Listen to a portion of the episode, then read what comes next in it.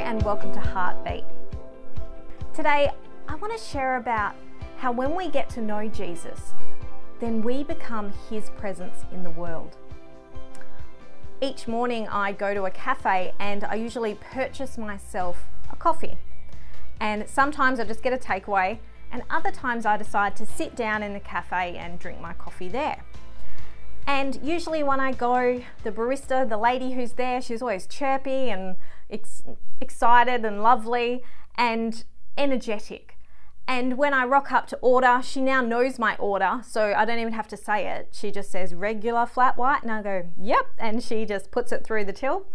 And so I order my coffee, and then, you know, I usually sit down. And often I pray when I'm at the cafe. I'm just there by myself, so I get out my prayer journal, which is just a textbook, it's nothing exciting. And I usually just sit down and pray, write down my prayers or thoughts of what I think God's saying to me. And last week, on this particular day, I went to the cafe in the morning like I usually do, and I went to order my coffee. And the barista, she was behind the coffee machine, but you could tell that she'd been crying. She was quite upset. And she turned to me and she just quietly said, I'll be with you in a minute. And I said, Oh, that's fine. You know, I was then trying to be chirpy because I thought I'm trying to pick her up. And so eventually she came and took my order, and I could tell she was upset. But I didn't want to ask her then and there, Are you okay? Because there was actually quite a few people around, and I didn't want to make her feel any more awkward than maybe she already felt. So I went and sat down. But as I sat down and I got out my prayer journal to pray, I remember just feeling this real weight on me that right then at that point, I am Christ's presence in that cafe. As I walk in, if I have Jesus living in my life, which I believe I do, and I try to spend time with him every day, then as I walked into that cafe, then I brought the presence of Jesus with me. I brought Christ into that cafe. And I felt as I sat down this really burden, what almost I describe as a holy burden of needing to share that. And not necessarily share it by saying, hey, have you heard about Jesus Christ? But share that by the way I treated this lady, by the way that I spoke to her, the words that I used, the encouragement that maybe I could give. And I just really felt that I was Christ's presence in the world. And I felt that a few times in my life. Sometimes a number of years ago when I went to work and I'd go and I was the only person who was the Christian in this particular workplace. And I really felt that burden to be Christ in the workplace, to do my very best to bring Him to those in the way that I cared for people and loved for people while I was there. And when we get to know Jesus, then we get to this next point where we want to share Him, where we are His presence in the world. If you've got your Bible, go with me to Matthew chapter 5, verse 14. It says this You are the light of the world. A city built on a hill cannot be hidden. No one, after lighting a lamp, puts it under the bushel basket, but on the lampstand, and it gives light to all in the house. In the same way, let your light shine before others, so that they may see your good works and give glory to your Father in heaven. Let's read it one more time. Verse 14 You are the light of the world. A city built on a hill cannot be hidden. No one, after lighting a lamp, puts it under the bushel basket, but on the lampstand and it gives light to all in the house. In the same way, let your light shine before others, so that they may see your good works and give glory to your Father in heaven. Know, I actually used that gospel reading there, that little scripture, for my wedding gospel when my husband and I got married.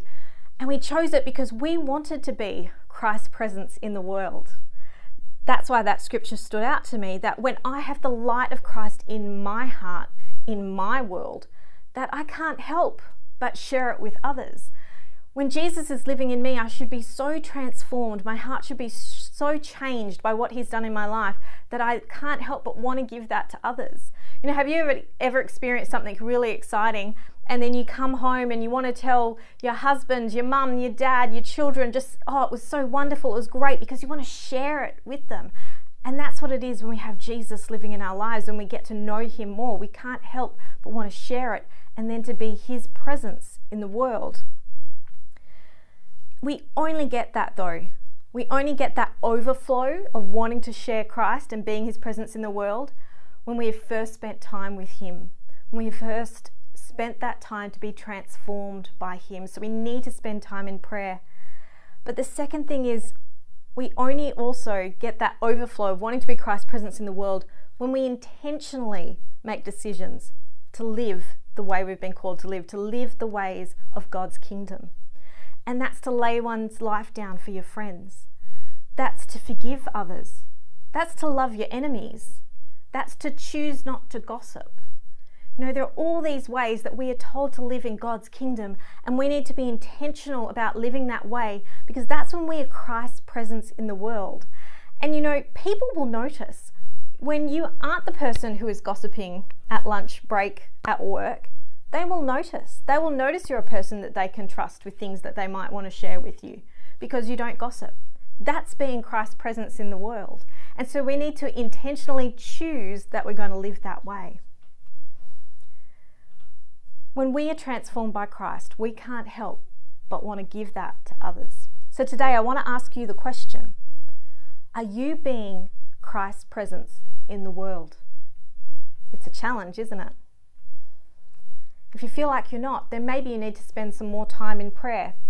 And for those of us who maybe every now and then feel like we can do that, well, we've got to go back to prayer as well, don't we? Because that's the only place that we are transformed to become more like Christ we sit in His presence so that we can then be His presence in the world. So let's pray and ask God to come and help us to be Christ's presence in the world. In the name of the Father, and of the Son, and the Holy Spirit. Amen. Lord Jesus, thank you for the transformation that you give to us in each of our hearts. I pray that as we sit in prayer this week, for the months ahead, Lord Jesus, every day, Lord God, would you transform our hearts to be more like you? Would you give us the grace and the ability to step into your kingdom way of living? Help us to be your presence in the world, in the way that we speak and the way that we act, and the way that we love other people, Lord God. I thank you for the gift of Christ in us. Now ask all of this in your mighty name. Amen. In the name of the Father, and of the Son, and of the Holy Spirit. Amen. Thanks for joining me today. I look forward to seeing you next time.